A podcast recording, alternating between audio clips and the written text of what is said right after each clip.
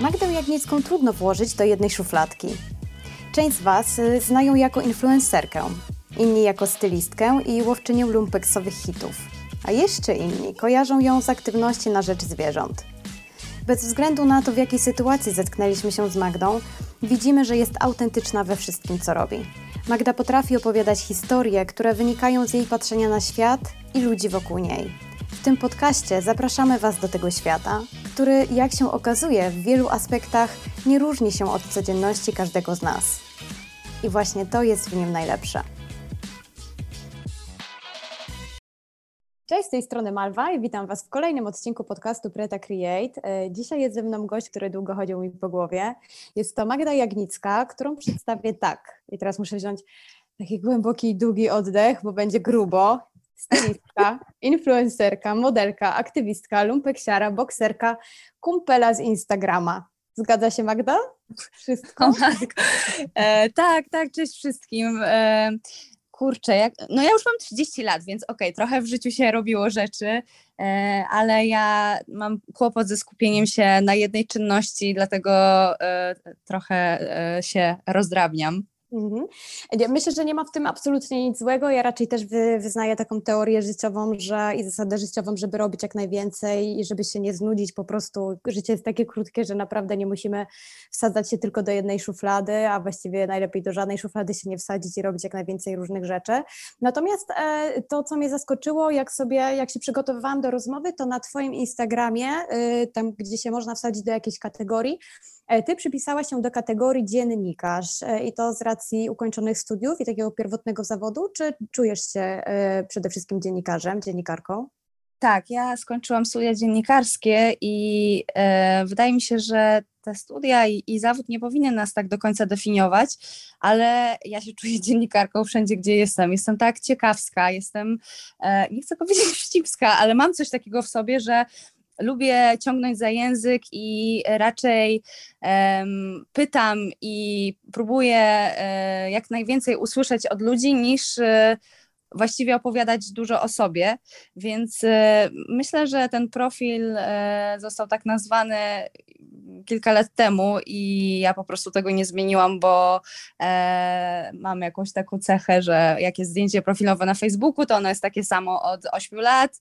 E, jak e, coś sobie tam napiszę, to potem nie mam głowy, żeby tego zmienić, ale jak jeszcze wcześniej powiedziałaś o mnie, modelka, no to, e, to już w ogóle mi szczęka opadła, e, ale rzeczywiście ta moja aktywność na Instagramie powędrowała w takie e, strony, w takie kierunki, których ja bym nigdy nie wymyśliła sama i, i, i nie spodziewałabym się, że, że tyle może fajnych opcji mnie znaleźć, że tyle fajnych przygód mi to zapewni.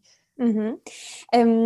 To trochę do tego chciałam też zapytać o to, mm, ponieważ ja pamiętam, że myśmy się spotkały x lat temu, myślę, że to było prawie 10 lat temu, mm -hmm. może 7-8 lat temu na sesji e, i pamiętam, że wtedy jeszcze Instagram w ogóle nie funkcjonował w takim stopniu jak teraz oczywiście. Ciebie nie było na Instagramie tak mocno, nie wiem, nie pamiętam, powiem szczerze, czy miałaś jakiekolwiek konto wtedy. Natomiast, nie. Mhm. natomiast właśnie pamiętam, że ty już wtedy byłaś bardzo cenioną młodą, ale bardzo cenioną stylistką w Warszawie. E, pracowałaś w Glamour, ale też na freelance robiłaś stylizację i, mm, i zlecenia dla różnych e, firm, marek. E, I zastanawiam się, czy rzeczywiście ten Instagram bardzo dużo zmienił w Twoim życiu, czy bez niego myślisz, że byłabyś w tym punkcie, w którym jesteś teraz? E, na pewno po opuszczeniu redakcji, bo kilka lat temu przestałam pracować na stałe w Glamour, wcześniej pracowałam w innych magazynach i to była moja codzienność. E, miałam trochę taką e, lukę, taką pustkę w możliwości komunikowania się z innymi, z odbiorcami. No bo wcześniej to były czytelniczki, czytelnicy, wcześniej no była ta platforma, żeby jakieś tam swoje pomysły mm, przekazać. Co prawda ta platforma była bardzo kontrolowana, bo w redakcji zawsze jest ktoś nad tobą. Masz e, e, redaktorkę naczelną, e, masz szefa działu, tak, masz osoby wokół siebie, które jednak chcąc nie chcąc kontrolują, co ty tworzysz. A Instagram, kiedy zaczęłam się właśnie angażować w niego, dał mi to, to zrozumienie, że ja tutaj mogę właściwie robić co chcę. I te wszystkie treści zależą od, od, tylko i wyłącznie właściwie ode mnie, a wręcz jeszcze ten kontakt z ludźmi jest tak bezpośredni, że ja mogę się nakręcać dzięki niemu, ja mogę się inspirować tym, co ludzie mi wysyłają w wiadomościach prywatnych. No i dlatego to bardzo mi się spodobało, bo wcześniej przyznam się, że negowałam Instagram. Wydawało mi się, że tam chodzi tylko o to, żeby wrzucić po prostu fajne selfie. E, mhm. Zresztą to były inne czasy Instagrama. Insta Stories tak nie hulało, e, nie było wykorzystywane do celów edukacyjnych czy do, do szerzenia świadomości na wiele tematów. Kiedyś to po prostu było trochę jak e, kopia Snapchata, mhm. a sam feed instagramowy, no to było mnóstwo filtrów, mnóstwo takich właśnie no, no nie chcę powiedzieć pustych treści, ale takich y, typowo zabijających czas e, kontentów, które no, mi nie odpowiadają. Ja jednak lubię być y, w internecie po coś, a nie tak tylko, żeby przeglądać sobie wyłącznie jak ktoś wygląda, jak robi sobie jajecznicę rano albo jak e, wyjeżdża na wakacje. Tak? Mhm. A mm, potrafisz określić swoją własną misję? Dlaczego jesteś na Instagramie? W jakichś kilku słowach, zdaniach, hasłach? E, ta misja pojawiła się mm, w 2019 roku, więc właściwie niedawno. E, I pomyślałam sobie wtedy, że właściwie nie kojarzę stylistki, która by dzieliła się swoją codziennością. E, I mimo tego, że już było trochę więcej informacji o tym zawodzie w sieci, to wciąż miałam taki niedosyt, bo pamiętałam swoje początki, kiedy ja próbowałam się czegoś dowiedzieć w ogóle o tym, jak, jak, jak pracują stylistki, jak to wygląda, jakie są szanse na rozwój, ile się zarabia i tak dalej.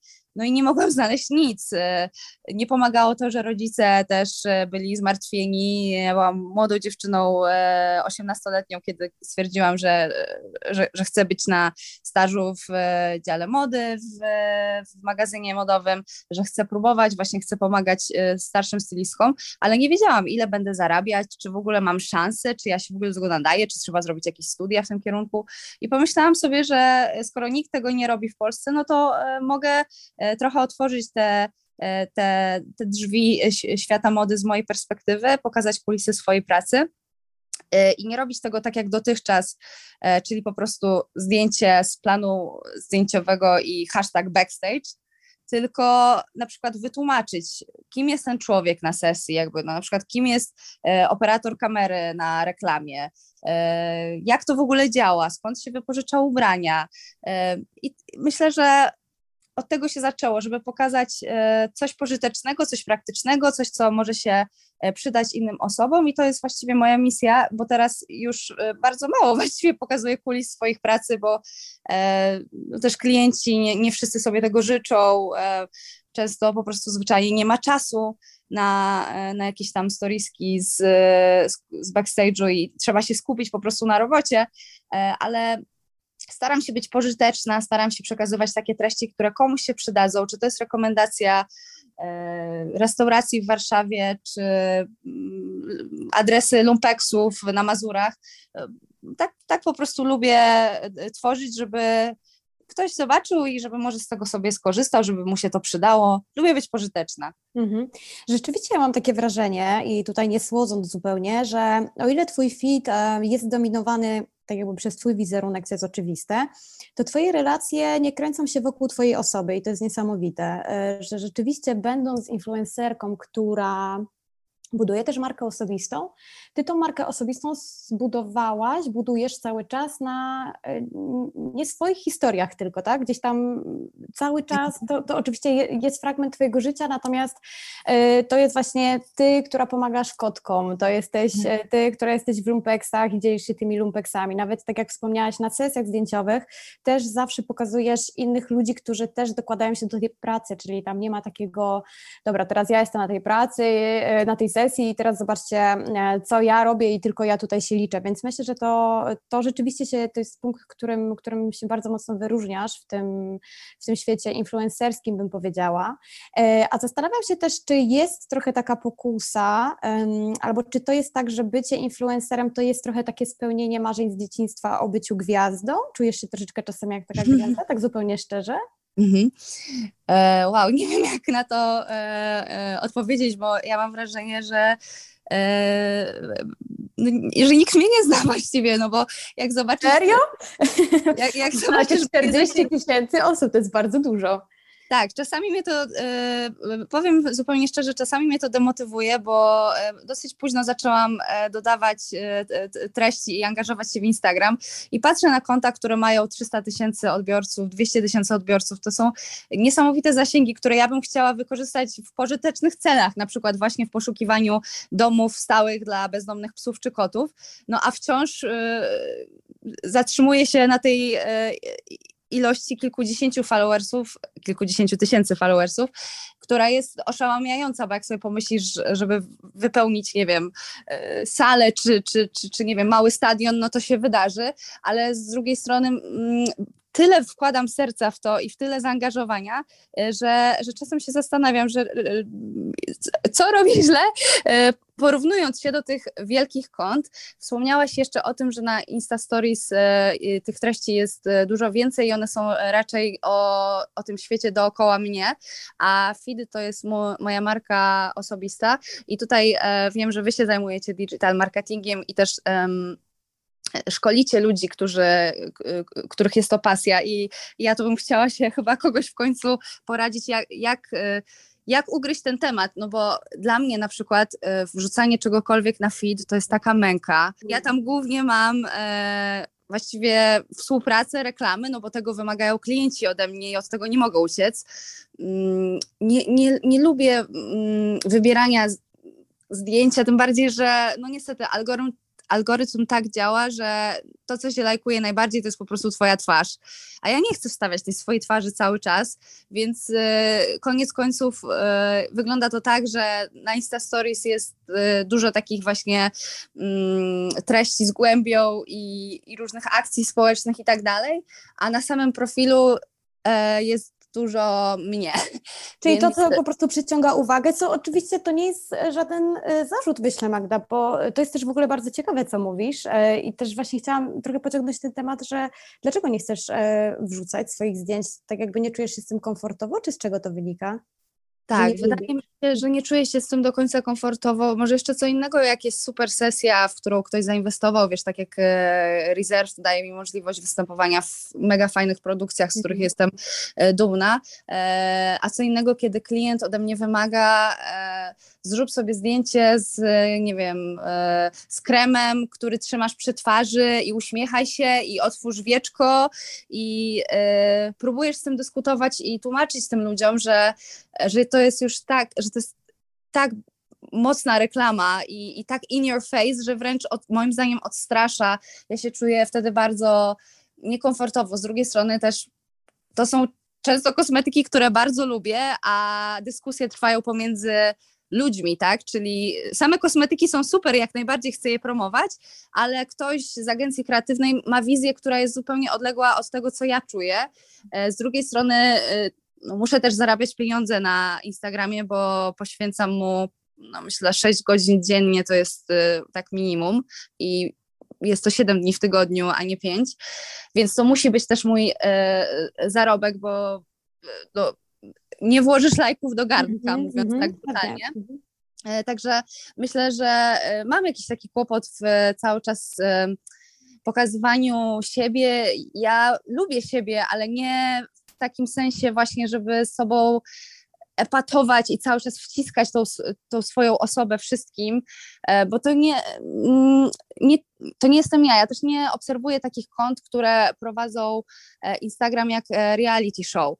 Czyli właśnie, że wstałam, tu zrobiłam na śniadanie tost z awokado, teraz biegnę do pracy, trochę się spóźniłam. No i jakby widzimy godzinę po godzinie jej dzień, mnie to na przykład właśnie nie relaksuje, mnie to y, irytuje, mnie to nie interesuje e, i e, dlatego właśnie jakoś szukam innych sposobów na siebie, ale faktycznie feed na Instagramie jest czymś, co mnie, e, czego ja po prostu nie umiem trochę rozgryźć. Podziwiam dziewczyny, które sobie go planują, są różne aplikacje do tego i, i faktycznie wrzucają nawet, nie wiem, zdjęcie świeczki albo zdjęcie jakieś figurki e, i, i, i, i się nie przejmują. Ja jakoś tak mam zakodowane w głowie, może to jest właśnie niepotrzebne, ale że jak już coś wrzucasz, to żeby to miało jakąś, jakiś sens, żeby, żeby to kogoś interesowało. No to yy, na pewno nie jest, jeżeli chcesz się mocno rozwijać na Instagramie, to nie jest dobre, no bo kwestionujesz cały czas siebie samą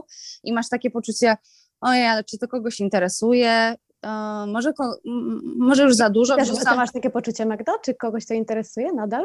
Tak, to jest to od początku mi to, to w ogóle mnie właśnie e, blokowało e, przez długi czas, no bo miałam takie właśnie myślenie, e, e, no taki, jest, jest taki ten syndrom oszusta, prawda? To się tak mhm. tak nazywa, kiedy no obiektywnie mówiąc robisz na przykład ciekawe, fajne rzeczy, a potem przychodzi jakiś głos i mówi, że tak naprawdę kogo to interesuje. Mhm, że... Albo że nie jesteś tak dobra, jak się wszystkim wydaje. Tak? To, to chyba bardzo tak. dużo osób, nie tylko, przede wszystkim podobno kobiety, tak statystyki pokazują, ale mężczyzn też to oczywiście dotyka, e, że, że cały czas mamy wrażenie, że oszukujemy cały świat i że ktoś w końcu odkryje, że nie jesteśmy tak dobrzy, jak się, jak się wszystkim wydaje. I ty naprawdę tak masz? W jakiej dziedzinie? Właśnie w Instagramie, w modzie, czy we wszystkim, co robisz?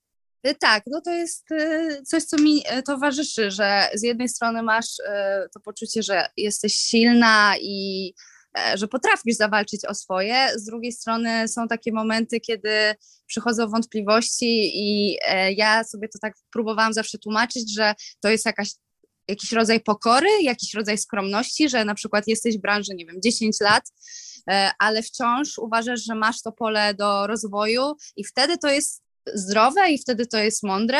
Natomiast jeżeli właśnie kwestionujesz siebie w taki sposób, jak ja siebie czasem, y, no to y, nie, nie jest to przyjemne. Tym bardziej, że y, nieraz było tak, że na przykład chciałam wrzucić jakiegoś bezdomnego kota i sobie myślę, Boże, już ci ludzie pewnie mają dość tych moich ogłoszeń. Na pewno się nikt nie zgłosi, ten kot niczym specjalnym się nie wyróżnia, po co ja to w ogóle będę wrzucać? Po czym, no nie wiem, dobra, w końcu wywalczyłam ze sobą, dobra, wrzucę, już tam walić to, wrzucę i po godzinie zgłasza się osoba, która pisze, że e, chce go adoptować i jest, hmm. jest, jest fajna, jest odpowiedzialna i wtedy ja mam takie, aha, Czyli mhm. prawie doprowadziłam do tego, że to by się w ogóle nie wydarzyło, przez mhm. to, że właśnie może momentami traktuję Instagram, Instagram trochę zbyt serio i trochę za bardzo go przemyślam, tym bardziej, że jak nieraz jestem e, w pracy e, na planie filmowym przykładowo, to ludzie sobie, widzę, że się siedzą na, na, na social mediach i oni po prostu totalnie przeklikują treści, e, a ja jakoś mam tak, że cały czas myślę, że każda osoba po prostu będzie czytała każdy mój slajd, więc nie mogę tam pojawić literówki, nie może być nic nudnego, nie może być nic nieprzemyślanego, przy czym jakby no niektórzy traktują Instagram jako po prostu coś, czym się zajmują, nie wiem, no nawet w toalecie, tak, siedząc mhm. na kipelku po prostu sobie scrollują, tak, więc może czasami warto trochę wyluzować. Mhm. Um ja też ostatnio mam taką rozkminę, y, nawiązując do tego, co mówisz, że gdzie byśmy byli, oczywiście w odniesieniu do samej siebie, gdzie bym ja była, gdybym w ogóle się nie przejmowała opiniami innych osób. Mhm. Czyli co bym robiła właśnie, też w kontekście Instagrama nie ukrywam, bo mm, i zarówno na prywatnym koncie, jak i oczywiście prowadząc konto Preta Create, to też zawsze jest, czy to się ludziom spodoba. Mhm. też, też inaczej jest, jak się prowadzi konto firmowe. Ja akurat mam e, ten luksus, uważam, że to jest e, przywilej, że e, w Preta Create jednak tutaj kreujemy markę, czyli to nie jest moja twarz i to nie jest marka osobista. Jest to zrobione świadomie, ponieważ szczerze, ja bym tego nie udźwignęła psychicznie, więc to jest totalny szacun w ogóle dla Ciebie i dla innych osób, które tak mocno funkcjonują w sieci. E, przypuszczam, że, że, że to, co mówisz, takie obciążenie psychiczne i rozkminianie cały czas, czy to jest ok, czy ja jestem wystarczająca, czy to i ludzi interesuje, e, czy tu wyglądam e, zbyt realistycznie albo za mało realistycznie. To jest tyle czynników, które trzeba przekminić, że to naprawdę potrafi być obciążające i bardzo mnie, e, bardzo mnie cieszy to, że to mówisz, dlatego że mm, ja i myślę, że też wiele innych osób Ciebie postrzega jako osobę bardzo pewną siebie.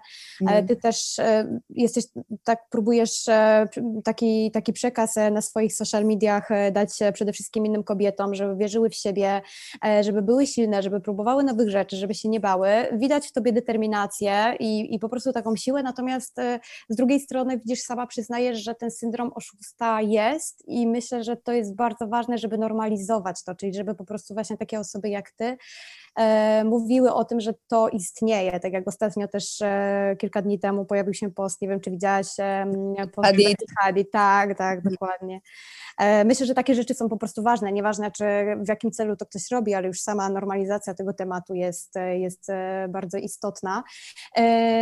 A zastanawiałam się, to jest, czy, czy, czyli to jest tak, rozumiem, że ty na Instagramie nie czujesz się w pełni komfortowo, ale teraz też chciałam zapytać nie tylko o twój Instagram, ale też w ogóle o Instagram jako taką samą przestrzeń, czyli pracując na Instagramie, e, ty konsumujesz też bardzo dużo treści. E, Ja wymiękam gdzieś tak po pół godzinie i po pół godzinie scrollowania wszystkich treści na Instagramie czuję, e, że jestem o wiele mniej warta niż przy właśnie pół godziny wcześniej. Jak to Mhm. jest w twoim przypadku? Ja właściwie obserwuję naprawdę małe konta. Nie wiem, czy te osoby w ogóle nawet by się na, mogły nazywać mikroinfluencerami, ale e, bardzo mnie relaksuje, kiedy właśnie oglądam sobie moich znajomych, którzy, e, no nie wiem, nagrywają właśnie e, jakieś takie autentyczne swoje treści. Mm, Więc nie jestem w ogóle odbiorcą influencerów. Jakoś tak nie, nie, nie jestem w stanie jakoś tego ugryźć. E, Oczywiście są e, takie konta, które są influencerskie, tak jak właśnie no, Ciao Basia, dobrze Wam znana, Mhm. czy Karel Blog, e, czy Adam Chowański, to są akurat konta, które wymieniłam o modzie, e, które w bardzo fajny sposób edukują o mojej branży i, i co, staram się być na bieżąco i naprawdę szanuję, e, co, robi, co robią, e, ale sama właśnie chyba najczęściej wybieram e, kotki, pieski, Mhm. znajomych i, i, i- ten Instagram sobie tak odbieram w, prywa, w, prywatny sposób, bo też oglądając influencerów, którzy zajmują się Instagramem e, profesjonalnie, widzę też, jak łatwo jest e, mm, gdzieś się zagalopować. Zauważ też, że a propos wracając do, do tego syndromu oszusta, to ja mam też coś takiego, mam taki strach, kiedy ja w końcu coś zrobię źle, w sensie takim, kiedy ja będę miała jakiś taki major fuck up, nie? że ja coś po prostu e, coś źle, piątkę tutaj. tak, Też na to czekam. tak, że coś, e, że coś źle opiszę, coś źle zrozumiem, e, a przecież każdy z nas ma do tego prawo, żeby, e, żeby podwinęła mu się noga i, i nie ma osób doskonałych. No ja co prawda w momencie, kiedy, kiedy płaczę, kiedy mam jakiś okropny czas, kiedy ktoś mnie bardzo zranił e, i tak dalej, ja rzucam telefon, telefon nie wiem, gdzieś e, daleko, e, nieraz rzucam nim o podłogę, tak? Więc ja nie mam takiego odruchu jak niektórzy, że się tym dzielą, że na przykład w nerwach czy w stresie nagrywają stories. Kojarzymy niektóre duże konta, które pokazywały siebie podczas płaczu, podczas naprawdę mocnych emocji. Ja wam właśnie tak, że mnie telefon Instagram wtedy nie interesuje.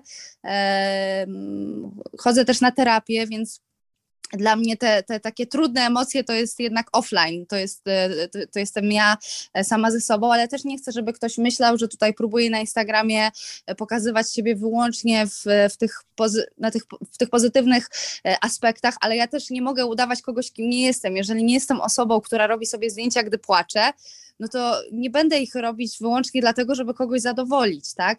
Więc też e, myślę o tych wy- wymaganiach i oczekiwaniach odbiorców, którzy na przykład, jeżeli nie piszesz o sytuacji przy granicy, pytają się ciebie, hej, co jest nie tak, nie napisałaś o tym. Mhm. A tyle się dzieje e, w Polsce, że musiałabyś zmienić swój kanał na kanał informacyjny, żeby faktycznie angażować się w te e, rzeczy, które są tak ciężkie, że no, no, trzeba by było być politykiem, żeby, żeby angażować się w, we wszystkie e, tematy społeczne, więc Mhm. E, Ja niektóre zostawiam samej sobie, bo, bo też e, jest to mocny ładunek emocjonalny i, i ja też psychicznie e, muszę jakoś wyrabiać, tak? Więc e, z- oczywiście staram się angażować w, w, tematy, które, e, które naprawdę uważam, że trzeba wręcz, ale e, no, też no, nie, nie jestem TVN24 i, i też e, muszę sobie e, czasami powiedzieć e, stop, zwłaszcza przy pomocy zwierzętom,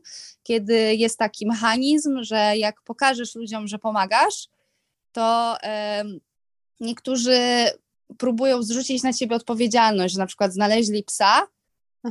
Zgłaszają cię się do jak Tak, i że proszę, y, czy mogłabyś go zabrać, czy mogłabyś go zabrać ode mnie, czy mogłabyś znaleźć dom tymczasowy i tak dalej. I ja oczywiście w większości razy powiem tak i y, postaram się jakoś pomóc, ale no też nie jestem fundacją, muszę znać swoje granice i, i, i swoje możliwości, no bo inaczej idzie y, zwariować. No. Mhm. Naprawdę Instagram potrafi być Przytłaczający też bardzo i też, wy, te, też wykorzystywać. E, a mm, tutaj jeszcze chciałam, chcia, chciałam właśnie złapać ten wątek, bo powiedziałaś, że, że też pewnych rzeczy nie pokazujesz na Instagramie. Potrafisz tak procentowo oszacować, na ile na Twoim Instagramie widzimy taką Magdę Jagnicką e, in real life, czyli czy to jest 80%, czy to się da w ogóle tak oszacować? Myślę, że dobrze oceniłaś. No, e, staram się mm, nie nagrywać e, stories podczas jakichś tam e, prywatnych okazji, spotkań z kumpelami czy z rodziną. Myślę, że, że to nie jest po prostu treść, która odpo odpowiada mojemu profilowi, więc no naturalnie też no nie mogę pokazać siebie w, w, tak, jak znają mnie moi znajomi, moi przyjaciele, no bo ucinam ten kontent, ten kontent po prostu nie powstaje. Jak ja jestem e, z moimi koleżankami, no to my po prostu gadamy i ewentualnie, nie wiem, na Instagramie sobie pokazujemy torebki albo e, z czegoś tam się, nie wiem, śmiejemy z mema, ale nie jest tak, że ja w tym czasie dodaję posta albo e, właśnie nagrywam Insta Stories e, zamiast uczestniczyć w tej kolacji. I to się u mnie też zmieniło i cały czas się zmienia, bo e, Kiedyś byłam bardziej w ogóle zaangażowana w Instagram, jeżeli ktoś mnie na przykład obserwuje dwa lata, to pewnie też zauważył, że e, nie wiem, będąc w Nowym Jorku, ja nagrywałam codziennie bardzo dużo treści, gdzie było widać bardzo dużo mojego chłopaka, nasz związek, jakby nasze e, jakieś tam śmieszne kłótnie, no bo on e, na początku nie cierpiał lumpeksów, a ja, stara lumpeksiara, próbowałam go do tego przekonać. Więc te osoby, które są ze mną dłużej, na pewno są bardziej do mnie przywiązane niż te osoby, które trafiły do mnie miesiąc temu, e, bo w tym momencie przeżywam taki kryzys e, instagramowy, e, nie mam weny, trochę to wszystko mnie zmęczyło. Myślę, że zaangażowałam się jednak trochę za dużo rzeczy. Mówię tutaj o pomocy zwierzętom, mhm. o boksie. Wiesz, mam jeszcze swoją pracę, więc jeśli ktoś tak naprawdę bacznie śledzi, no to na pewno zauważył, że, że ostatnio jest mniej e, edukacyjnych stories, mniej e, jakichś tam właśnie dłuższych e, treści, bo no, jeśli jest to praca, to masz prawo do, do wypalenia. Mhm. Masz. Czyli, czyli masz taki moment, żeby po prostu rzucić to wszystko gdzieś, e, mówiąc ładnie, e, i, i, i, zostawić to na, na przykład na krótszy moment albo na dłuższy moment? Masz takie chwile, że w ogóle, żeby, że, że tak cię to męczy i tak cię to wyniszcza psychicznie, fizycznie, czasowo i tak dalej, że po prostu zastanawiasz się, po co to wszystko i czy rzeczywiście jest to warte zachodu? Tak, na pewno jest to bardziej dla mnie stresujące zajęcie niż moja normalna, powiedzmy, praca, taka, ten mój core, tak, czyli bycie mm -hmm. czyli y, bycie kosymografką. E, I wydaje mi się, że, że fakt, że trochę ciągnę dwie sroki za ogon, e, tutaj nie, nie pomaga. Pamiętajmy też, że e, Instagram gwarantuje naprawdę łatwe zarobki, łatwe pieniądze. I to było dla mnie szokujące, kiedy dostawałam pierwsze jakieś oferty, których w ogóle nie umiałam wycenić, no bo nie, nie było wtedy e-booków, e, które by cię w tym edukowały. Ja naprawdę nie wiedziałam, jakie to są pieniądze e, i, i w momencie, kiedy e, poprosiłam, żeby to klient podał mi jakieś e, widełki, opadła mi szczęka, no bo okazało się, że w ciągu pół dnia mogę zarobić tyle, ile w swojej normalnej pracy, nie wiem, zarabiam przez dwa tygodnie, tak? Mhm. Więc to też jest na pewno kuszące, bo wiesz, że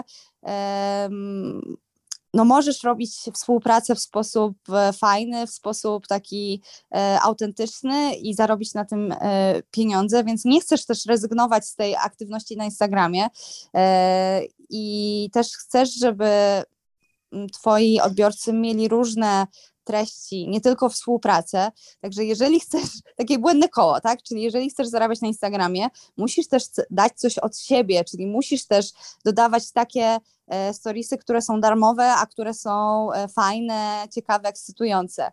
Więc e, no, na, na razie jakby jest taki moment, że wypaliłam się i muszę jakoś na nowo sobie to przemyśleć, bo jednak każdy, kto w tym siedzi, wie, że to jest praca nie od do, e, że czasami wychodzą tematy o 23, kiedy chciałoby się iść spać, ale jeżeli ty nie zareagujesz, no to już następnego dnia to nie będzie tak grzało. E, ja mm, mówię o tym otwarcie, no bo e, jestem dorosłą osobą, pracowałam też w redakcji, wiem jak się dobiera tematy. No, to, to, to, też nie jest tak, że ja prowadzę ten Instagram dla siebie, ja prowadzę go dla innych i ja chcę być interesująca i ja chcę, żeby ci ludzie się tym ciekawili, więc e, no, no też nie, nie można tutaj udawać niewinnej osoby, która nie orientuje się, że Instagram to też jest ogromny biznes. Mhm. E, super, że to mówisz, bo też ostatnio od chyba czasów e, awarii Facebooka, tej kilkugodzinnej, która mhm. miała miejsce niedawno, mam takie, mocno zastanawiam się nad tym, rozmawiając też z innymi influencerami, tak prywatnie, też właśnie na przykład dużo z Ciało Basią rozmawiam, zastanawiam się też nad tym, E, czy Twoim zdaniem influencer buduje coś, coś takiego stabilnego i coś dużego w wymiarze zawodowym? E, bo tak jak Ty wielokrotnie wspomniałaś, e, Twoim korem i głównym zawodem jest bycie stylistką. I tutaj rzeczywiście wszystko, co robisz w ramach bycia influencerką na Instagramie, jest trochę dodatkiem. Oczywiście w pewnym momencie ta równowaga może być zaburzona, czyli więcej kaski na przykład masz z tego Instagrama Natomiast zawsze masz z tyłu głowy, że ok, jak coś, to już mam tak wyrobioną pozycję stylistki, że poradzę sobie pewnie bez tego Instagrama, jeśli dobrze rozumiem i tak z obserwacji twoich, Twojego zawodu e, sobie tak kalkuluję i, i tak to rozumiem. Natomiast czy Twoim zdaniem bycie influencerem jest dobrą inwestycją w takim rozumieniu długofalowym, bo przypuszczam, że tej rozmowy też będzie słuchać sporo osób, które już są zaangażowane w Instagrama albo chcą zbudować markę osobistą e, i czy to rzeczywiście jest e, dobry motyw, e, albo czy należy to traktować tylko jako punkt wyjścia do zbudowania czegoś więcej, co wyjdzie też poza tego, poza Instagram? Ja myślę, że to jest ta druga kwestia, o której powiedziałaś, że to może być fajna szansa i fajna możliwość, żeby rozszerzyć e, tą swoją popularność, tak jak niektóre osoby e, piszą książki, e, wydają e-booki, e, zakładają e, marki odzieżowe, czyli zaczęło się od Instagrama, od tej popularności w sieci, e, a, a później powstał realny biznes, który nawet jeżeli Instagram zniknie, dalej może funkcjonować.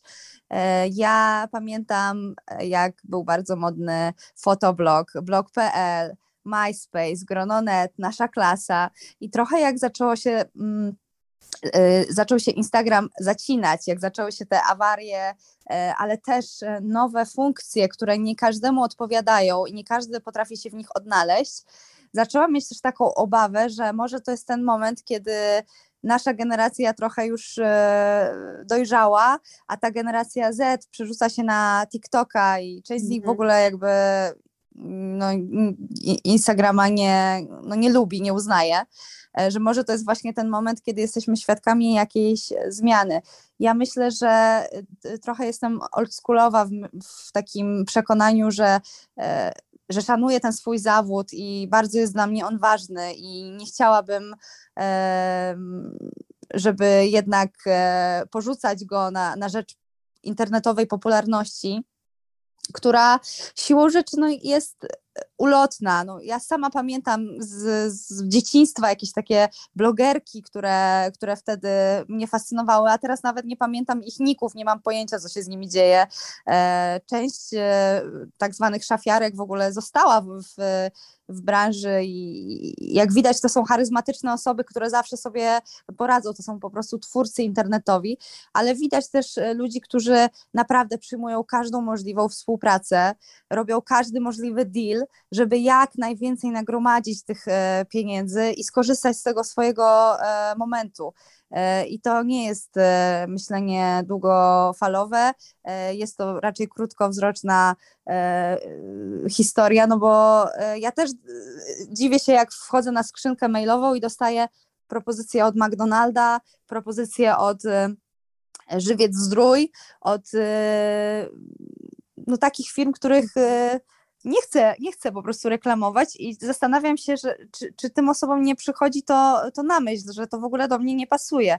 Ale wydaje mi się, że jeżeli inne osoby się zgodziły na współpracę, a też wydawać by się mogło, że jednak są anty, no to może warto próbować, tak? Tak, tak mhm. wydaje mi się, że, że agencje kreatywne właśnie myślą, że, że może to jest kwestia stawki, że może to jest kwestia momentu. Myślę, że w wielu przypadkach jest tak, jak mówisz, że rzeczywiście to jest kwestia stawki, natomiast e, akurat w tych przypadkach to jest bardzo krótkofalowa strategia zapewne, e, bo też myślę, że też jesteś świadoma bardzo tego, że mm, czasy się zmieniły i trochę ludzie się też zmienili i podejście ludzi do social mediów, do konsumpcji social mediów jest zupełnie inne i szukają tam bardziej wartościowych treści, e, też bardziej szukają tam spokoju, edukacji niż właśnie tylko tego, kto zjadł jaką jajecznicę na śniadanie.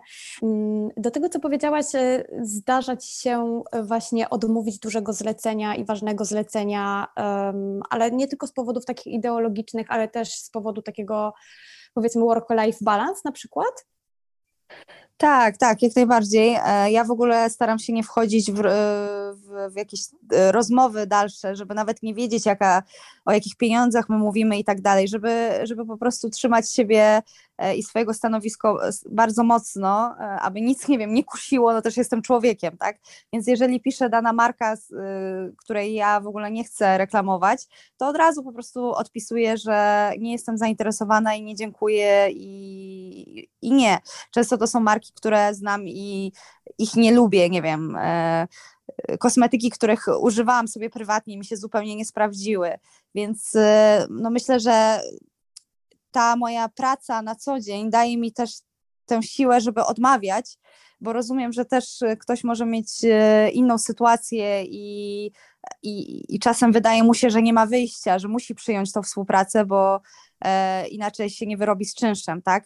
A ja mhm. mam jednak ten komfort, że mogę sobie e, e, wybierać, co chcę. Chociaż na początku też nie, nie, nie rozumiałam, jak to robić.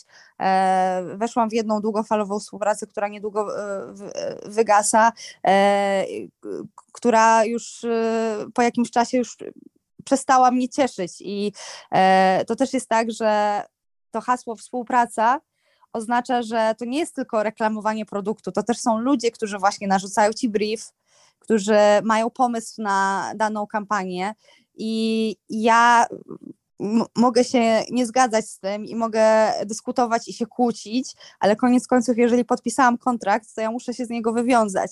Więc to też e, sprawia, że często na, na innych influencerów patrzę e, tak trochę takim łaskawszym okiem, no bo wiem, że e, czasami ktoś podejmie jakąś decyzję pod wpływem chwili, a później jednak musi wykonać ten, ten content, tak, który, mhm. Który według briefu jest właśnie na przykład kremem przy twarzy z wielkim uśmiechem i, e, i zbliżeniem właśnie na buzie. Ja na przykład nie cierpię takich, ta, takich reklam, ale no wciąż, wciąż e, są klienci, którzy, którzy właśnie w ten sposób chcą mhm. być pokazywani. A jak to jest z modą?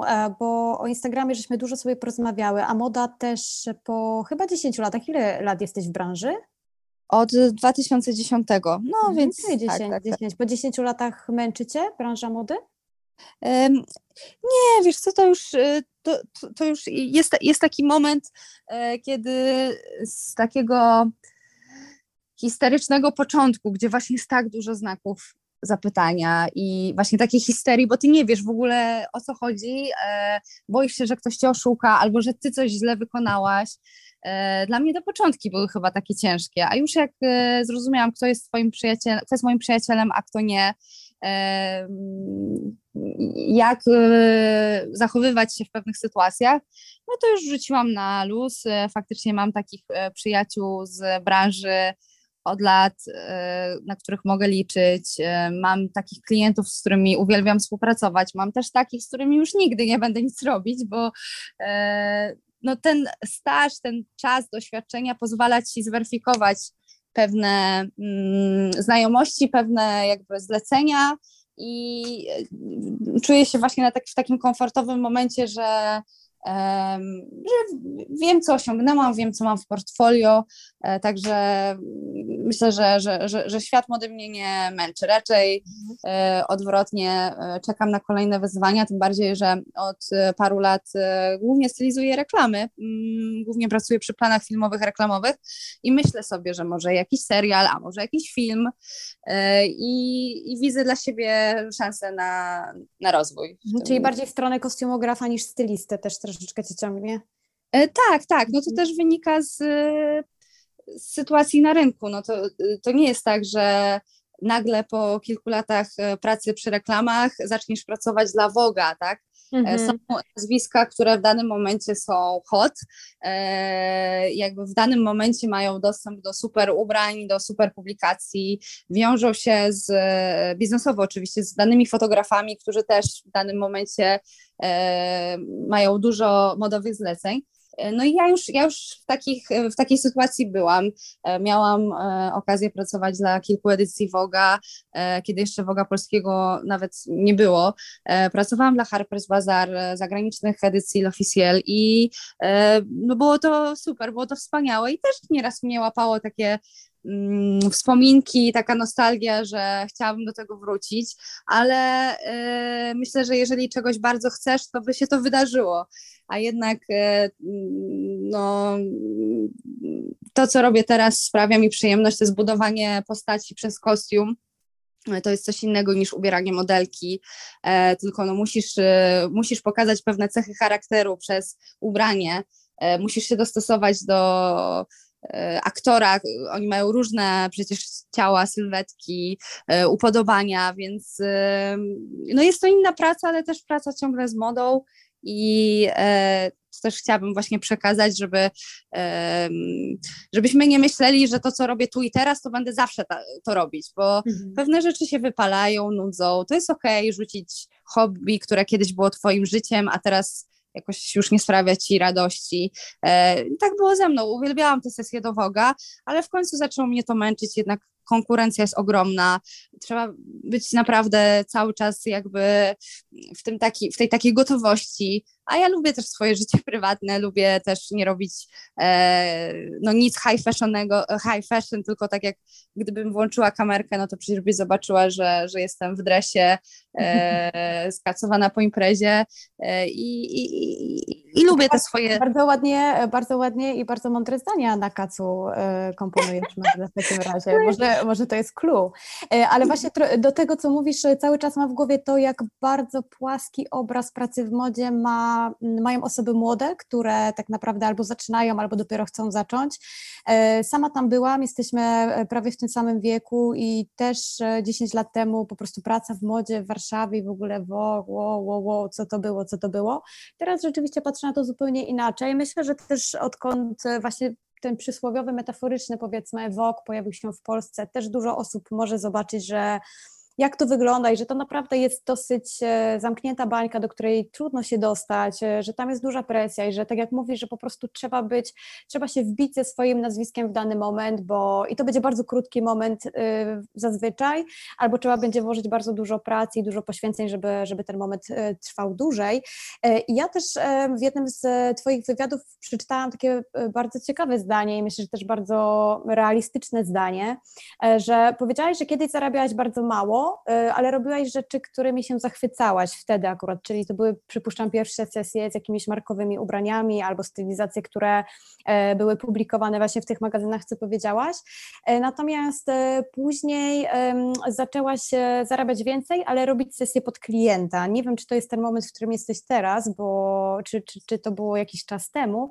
Natomiast tutaj te względy finansowe, o których się bardzo mało mówi, też są bardzo istotne, ponieważ wydaje mi się, że gro młodych osób, młodych stylistów e, aspirujących myśli, że e, pracując właśnie przy tych pięknych, wspaniałych sesjach zarabia się kokosy, a tak naprawdę e, w rzeczywistości one są najmniej opłacalne, prawda?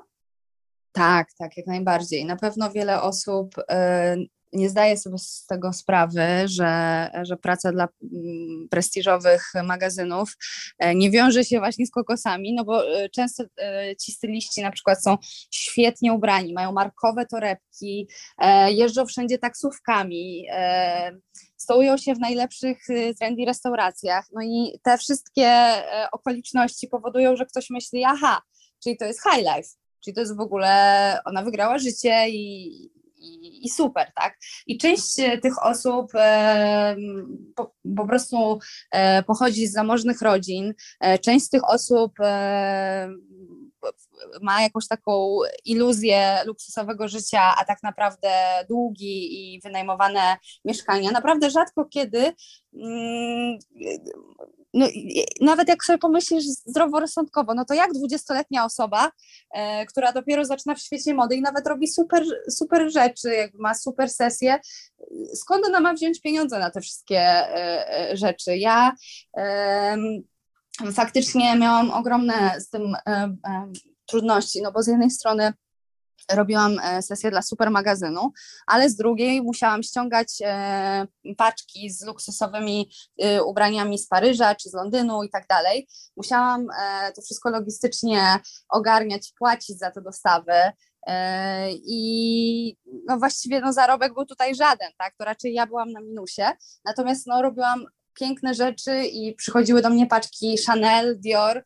E, współpracowałam z showroomami, z biurami prasowymi e, właśnie z zagranicy, e, ale później zaczęło mnie to gdzieś tam boleć, bo ja bardzo chciałam być niezależna finansowo i bardzo chciałam też no, zbudować jakiś swój majątek. chciałam mieć swoje mieszkanie i, i nie polegać na nikim innym, więc no, zrozumiałam, że że ta praca z klientem być może mi to umożliwi, tak, no bo przy kampaniach reklamowych są konkretne budżety i, e, i to też może dawać super satysfakcję i to też może być e, super pracą, więc e, ja akurat poszłam w tym kierunku nie żałuję, no bo też e, spełniam się w, jakby też w innych jak, jakbym sobie na przykład porównała, nie wiem, satysfakcję z sesji do Woga, a satysfakcję z tego, że dzięki Instagramowi udało mi się znaleźć dom dla tam 50 kotów, no to sorry, ale jednak koty wygrywają. E, i, I też właśnie to, że, że, że lubię lumpex, że lubię te targi staroci, jakoś tak no nie wiem, no nie jest mi potrzebna do życia markowa torba czy jakieś super okulary, nie wiem, miałam okulary Chanel, to je zgubiłam, jakoś tak, wiesz co, nie wiem, te rzeczy, może przez to, że mam ich y, przesyt w pracy, że po prostu cały czas jestem z ciuchami, że śpię na torbach Ikei i tak dalej, y, nawet jak mnie ktoś zobaczy na mieście, to może sobie pomyśleć, że a, myślałam, że ona lepiej ubrana jest, stylistka a ja jestem ubrana, wiesz, jak zwykły człowiek, no bo, bo jestem też zwykłym człowiekiem i e, to, że pracujesz w świecie mody nie sprawia, że nagle jesteś tutaj bardziej e, e, wybit, wybitniejszy, lepszy, fajniejszy, a niektórzy się tak trochę zachowują. I ja patrzę na takie osoby z politowaniem, no bo serio, jakby nie ratujesz życia ludziom, fajnie, jakby super, że masz taką pracę, że, że, że, że dotarłeś, dotarłaś do takiego momentu, ale jakby wiesz, wyluzuj, nie? Tym bardziej, że świat mody jest, jest naprawdę taki dosyć bezlitosny, e, jest kult młodości, zwłaszcza w Polsce, bo, bo za granicą ceni się stylistki, które mają tam 60 lat, 50 lat i one naprawdę e, jakby cały czas pracują, a u nas e, no nie, nie, nie, nie kojarzę za bardzo takich sytuacji, bo u nas jest, jest rzeczywiście kult młodości i kariera, e, która jakby bardzo szybko może się skończyć, niestety. Mm -hmm, Też mam takie bardzo podobne obserwacje. E, to wszystko jest bardzo mądre, co mówisz, i mm, tak też się zastanawiam, jakbyś teraz miała zaczynać pracę w modzie, bo nie chcę Cię pytać o to, jak Ty zaczynałaś, bo to było 10 lat temu i to były zupełnie inne czasy, ale czy dla osób, które jednak są na tyle zdeterminowane, że chcą iść w, to, w tym kierunku, w tą branżę, e, w tę branżę, to jak, jak byś zaczęła Ty teraz? Przez Instagrama, czy tradycyjnie przez staże, e, przez wyprówanie sobie troszeczkę żył właśnie na stażu, pewnie darmowym i na jakimś dodatkowym etacie? Masz jakiś pomysł na to, jak teraz można się przebić? Tak, ja właśnie bardzo lubiłam być ciocią dobra rada dla młodszych od siebie ludzi. Przez e, jakiś czas właśnie opowiadałam o tym, jak e, staże są e, przydatne, jak fajnie jest zacząć właśnie od praktyk, w tym momencie, w momencie, gdzie redakcje mm, mm, pracują zdalnie, kiedy jakby no, mamy pandemię i tak dalej, no to te rady są totalnie bezużyteczne i faktycznie dobrze, że podkreśliłaś, że to jak ja zaczynałam, to w ogóle jest już nieaktualne e, dla e, obecnej generacji. Ja chyba bym omijała Instagram w tym sensie, że jest on trochę groźny pod kątem porównywania się, pod kątem tego, że mm, jeśli, jeśli ktoś mocno by postawił na samym początku na, na Instagram, e, i, i, i, oglądałby sobie, co robią e, in, inni styliści, którzy są już dłużej w branży, no to by cały czas miał takie, że ja chcę tak jak ona, a ona tutaj, a ja nie, tak? I no, myślę, myślę o sobie, że dla mnie to by było, no, każdy jest inny, no dla mnie to myślę byłoby trochę ciężkie, więc wolałabym chyba tak e, low key, gdzieś się zaangażować właśnie do pomocy, bardziej się przyglądać, e, bardziej właśnie pomagać. E, I wydaje mi się, że mimo tej, tego całego, mm, tych, tych wszystkich korzyści, które niosą social media, raczej chyba bym wolała zacząć oldschoolowo, żeby mieć pewność, że to, co się nauczyłam, to nie jest iluzja Instagrama i internetu, tylko to jest coś, co mam w ręku, taki fach, który ja przeżyłam E, na planie, na sesji, która wiąże się z wieloma nieprzewidywalnymi sytuacjami, fakapami e, i, i, i jest to takie prawdziwe życie. Mhm. A myślisz czasem o tym, że ty wpędzasz kogoś w kompleksy, że ktoś patrzy na twojego Instagrama i myśli e, idealny wygląd, ubrania, zawód, podróże, zdjęcia, mhm. sylwetka. Myślisz czasem o tym? Tak, tak, myślę, bardzo mnie to martwi. Nie wiem trochę jak, e, jak do tego e, podejść, jak tego uniknąć, no bo tak jak wspomniałam, e, jeżeli bym nagrywała stories płacząc, to, to nie byłaby, w sensie, to ja bym grała jakąś rolę, żeby zadowolić kogoś innego, więc no, fak no faktycznie ja się dzielę tymi takimi fajnymi momentami swojego życia, które mogą wzbudzać zazdrość, e, bo ja też zazdroszczę innym w momencie, kiedy, nie wiem, ja siedzę w pracy, e, a ktoś e, jest po raz trzeci w tym roku w Nowym Jorku. Tylko co zrobić, żeby ta zazdrość była taka w miarę zdrowa, nietoksyczna? To sama sobie zadaję to pytanie i też staram się odpisywać na wiadomości, kiedy, kiedy ktoś mi pisze, że właśnie że wow, że ty jesteś taka super, coś w tym stylu, że nie, piszę, że to jest, wiesz, to jest Instagram, wiesz jak jest, siedziałabym na Netflixie, a tak to pojechałam, e, nie wiem, odebrać e, jakiegoś pieska czy coś w tym stylu, żeby też ludzie nie myśleli, że to, co ja robię, to jest w ogóle jakiś, ja jestem normalną dziewczyną i tak samo jestem wkurzająca, tak samo jestem czasami nieznośna e, i, i, i, tylko, tylko jak to pokazać na, Insta, na Instagramie, tak, nagrywać siebie podczas kłótni, mhm. mm, nie wiem, e, nagrywać swoje pryszcze. E, nie wiem, jak to, nie, wiesz, żeby to też było prawdziwe dla mnie, tak? Bo, bo wiem, że są takie konta, które właśnie na przykład skupiają się na e, walce z trądzikiem, przykładowo, tak? Jak, jak, jak sobie z tym poradzić. No ale no, jeżeli ja go nie mam, no to, no, mhm. to, to ja mam to przywłaszczać, wiesz, nie wiem, jak to tak, jest też dużo rzeczy, których nie da się pokazać po prostu na Instagramie, które dzieją się gdzieś w naszej głowie albo w naszym życiu i rzeczywiście gadać do Instagrama o tym, że coś nie do końca układa się na przykład w relacjach rodzinnych albo w relacjach zdrowotnych, nie wiem, u naszych rodziców czy cokolwiek, to, to, to, to jest totalnie bez sensu, więc rzeczywiście ten Instagram my konsumujemy tylko te ładne rzeczy, natomiast Instagram nie jest stworzony po to, żeby pokazywać te brzydkie rzeczy, bo ich się brzydkie albo normalne rzeczy, bym też powiedziała, brzydkie tutaj w cudzysłowie, czyli te rzeczy, które, które, które mm, są normalne i są życiem codziennym każdego z nas, ale właśnie nie są tak ładnie wizualne, nie da się ich po prostu zobrazować też, tak? Nie da się im zrobić zdjęcia. Tym bardziej, że twoje życie to nie jesteś tylko ty sama. E, przykładowo mogłabym porozmawiać o, e, na Insta Stories o chorobie bardzo bliskiej mi osoby, ale ona sobie tego nie życzy. Mogłabym hmm. pokazać, jak się kłócę z e, chłopakiem i w jakich kwestiach ja go wkurzam, albo on mnie, e, ale on sobie tego nie życzy. Więc no nie jesteśmy w Big Brotherze koniec końców. Ja liczę na to, że, że jednak odbiorcy są dojrzali i też potrafią zrozumieć, że, że, że to wszystko jest gdzieś tam jakąś interpretacją mojej codzienności, ale też wydaje mi się, że dobry jest, dobry jest balans, czyli okej, okay, miałam szansę, nie wiem, być na Malediwach, ale z drugiej strony cały czas pokazuję, nie wiem, plitark, czy, czy lumpex, czy nie wiem, nocuję w perelowskim hotelu w Zakopanem, e, no bo też taka jestem, ja lubię luksus, ale e, lubię też e, swojskość, tak, że można mieć kilka stron swojej osobowości i i, i to też jest y, ok, czasami pozwolić sobie na coś e, bardziej fancy, a czasami właśnie e, kabanosa z kajzerką, nie? No i, mhm. i, i tak jest życie. A dużo hejtu Cię spotyka w sieci? W Instagramie, social mediach, gdzieś albo poza siecią? Nie, zupełnie nie. E, nie, naprawdę?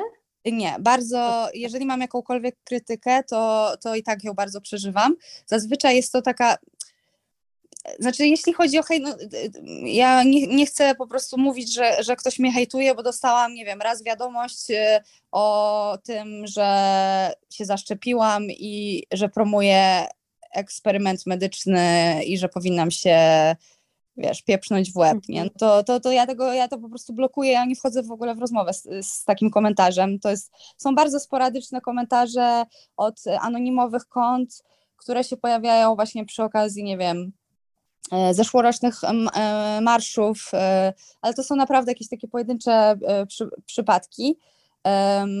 Zdarzyło mi się usłyszeć, kiedy, kiedy brałam udział w mm, Paradzie Równości, że, że, że promuje się na LGBT, że, że próbuje zyskać, nie wiem, popularność, pokazując siebie jako sojuszniczkę. E, no nie mam wpływu na to, kto e, tak pomyśli. No, to jedyne, co mogę tam sobie e, zinterpretować, no to, że są to anonimowe konta, więc ktoś, kto, kto nie ma odwagi podpisać się swoim nazwiskiem, że często są to, znaczy, że prawdopodobnie są to osoby, które kompletnie mnie nie znają, nie obserwują też dłużej, które po prostu no, żywią się tym, żeby kogoś zaczepić o szczepionkę, o COVID, o o politykę. No jeśli chodzi o, o takie powiedzmy bardziej na poziomie dyskusję, to e, wspominałam o takiej współpracy, którą dawno podpisałam, a którą dalej mam e, i czasami jak muszę coś wrzucić w związku z nią, to dostaję taki komentarz, że Magda, ta, ta marka do ciebie w ogóle nie pasuje mhm. E, i że bardzo lubię to, co robisz, ale nie rozumiem tej współpracy. I wtedy ja odpisuję że no, jest, jest to jednak moja praca. Podjęłam jakieś decyzje, z których muszę się wywiązać do momentu, kiedy nie wygasną i że bardzo dziękuję za, za opinię, no bo też e, to o to chodzi w Instagramie, żeby dostawać feedback, żeby i to też jest super, tak, że coś robisz i ktoś ci pisze ekstra, ale fajne, mega, albo ktoś pisze, że ej, w ogóle tego nie rozumiem, albo e, nie pasuje mi to do ciebie. No, to, to, też, to też jest e, fajne, że tu i teraz możesz uzyskać odbiór, a nie tak jak pracowałam w gazecie, e, pisząc artykuły, robiąc sesje i czasami ktoś napisał maila, czasami ktoś tam wysłał list, ale no, to w ogóle wyglądało zupełnie inaczej. Przeżywasz bardzo takie jakieś komentarze, mm, nawet jeżeli rzadko się zdarzają, czy już się na to trochę uodporniłaś? Nie, no oczywiście przeżywam e, i to też jest bardzo ciekawy psychologiczny case, że w momencie, kiedy ktoś ci pisze, że, że bardzo szanuje, co robisz, że, że właśnie jesteś super i oby tak dalej, to masz takie, okej, okay, ale miło, fajnie, dzięki i to jest tyle, tak? A w momencie, kiedy ktoś ci coś napisze e, nieprzyjemnego, to, to po prostu e, czujesz takie pulsujące ciepło z tyłu e, i nie umiesz zebrać myśli, jak w ogóle do tego podejść. E, są osoby... Podważasz które... wszystko, co robisz pewnie, nie? Tak, są osoby, które e, od razu blokują, a ja mam tak, że ja bym chciała wytłumaczyć tej osobie, że ona się myli i że to nie jest tak i, i no to, to są te takie facebookowe trochę takie przepychanki, jak sobie wejdziesz w komentarze, nie wiem, pod gazetą wyborczą, czy nie wiem, jakiś tam na temat i tak dalej, no to po prostu ludzie wzajemnie się atakują i to, to nie jest, z tego nigdy nic dobrego nie wynika. Ani jedna strona nie będzie przekonana, ani druga, a ile energii, ile czasu się marnuje.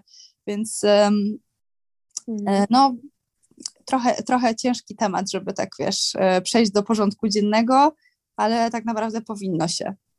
Tak, myślę, że też, e, też e, uczę się tego tak samo jak ty i dokładnie jest taka sama dysproporcja, czyli 10 pozytywnych komentarzy w ogóle nie jest równe jednemu negatywnemu e, i nie potrafią, nie potrafią go zrównoważyć niestety. Natomiast, natomiast wydaje mi się, że też musimy się nauczyć, bo jednak nie da się być dla wszystkich, nie da się być lubianym przez wszystkich i, i wpasować się po prostu w jakieś takie standardy, też nie ma sensu po prostu się w nie wpakowywać i wpasowywać, dlatego że wtedy tracimy po prostu swoją autentyczność i tożsamość.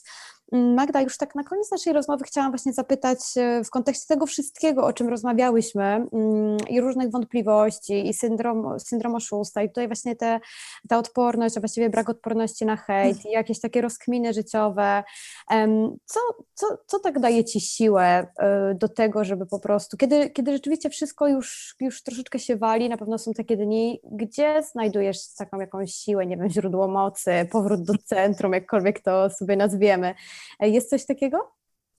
E, próbuję to ustalić na terapii, którą zaczęłam e, dopiero i, i, i, będę próbowała nauczyć się, jak się wyciszać, jak właśnie znajdywać e, tę e, radość, która gdzieś tam trochę mi e, zaginęła w międzyczasie. Na, na pewno ja jestem uzależniona od takich nowych zajawek i jak coś się pojawi w życiu i mnie naprawdę zakręci, to ja jestem w tym całą sobą, tak? Jak przyszłam na pierwszy trening boksu i od razu poczułam, że to jest to, no to sprawiło to, że e, zmieniło mi moje życie tak naprawdę. E, znalazłam e, kota półtora roku temu i też to zmieniło mi życie.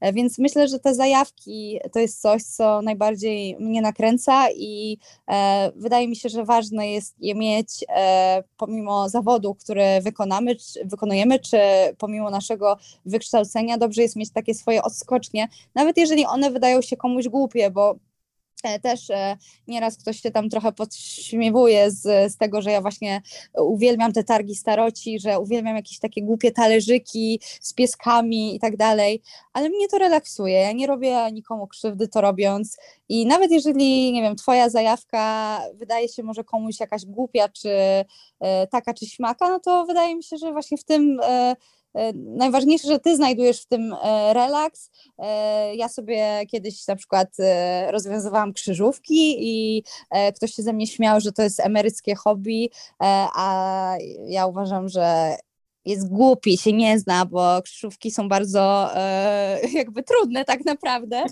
Są super treningiem dla głowy, więc e, no wydaje mi się, że właśnie tak zajawkowo e, warto żyć. Super, bardzo, bardzo Ci dziękuję za wspaniałą rozmowę. Myślę, że wszystkie takie podcasty powinnaś nagrywać na kacu, bo mówisz naprawdę bardzo, bardzo ważne rzeczy.